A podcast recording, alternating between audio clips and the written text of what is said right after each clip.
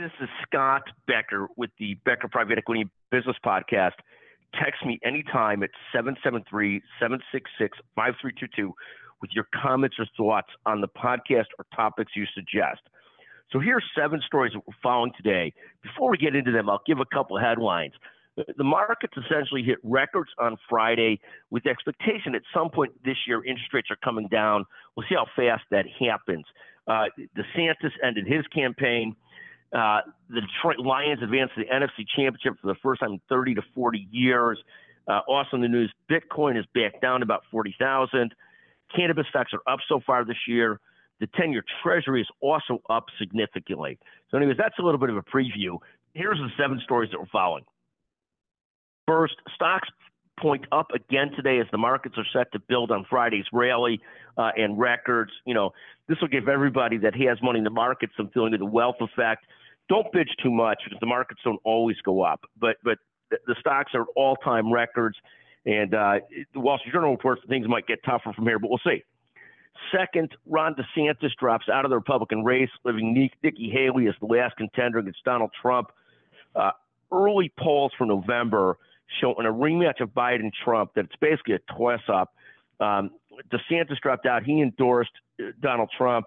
Uh, Nikki Haley's still in the game. It's really a fascinating situation where everybody on the Republican side seems very scared to be against Donald Trump because he's so liked by the populist, sort of like the general population, I guess it is.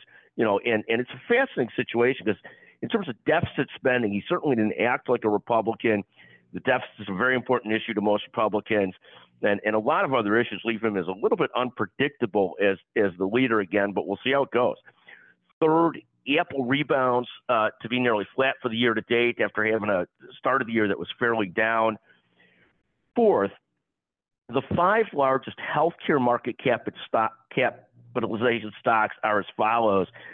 Eli Lilly and Company riding the success of obesity and diabetes drugs. United Health Group just riding the, the growth in the size that they are. Novo Nordisk again in that obesity diabetes drug area.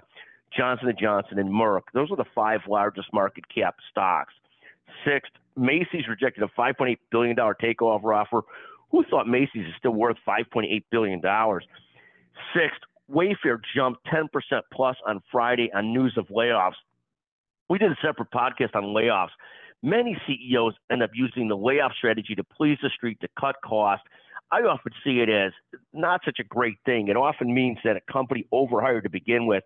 I greatly respect the discipline of, of, of smart hiring, not overdoing it so you don't up with layoffs on the back end. My kudos to Jessica Cohen at Becker's Healthcare there uh, for avoiding those huge ups and downs that, that go with huge hires and huge layoffs. Uh, seventh, Ally Financial Group, uh, uh, also good signals in the financial area, also rose about 10% plus on Friday. So those are seven stories that we're following this morning. Uh, follow separately for Play to Your Strengths, separate podcast on Becker Private Equity and Business Podcast. Thank you so much for listening to the Becker Private Equity and Business Podcast. Again, if you listen all the way through, you send me a text, 773 766 5322. You do it today, and you're the first person to do it. We'll send you a $100 Amazon gift certificate for listening. Thank you so much.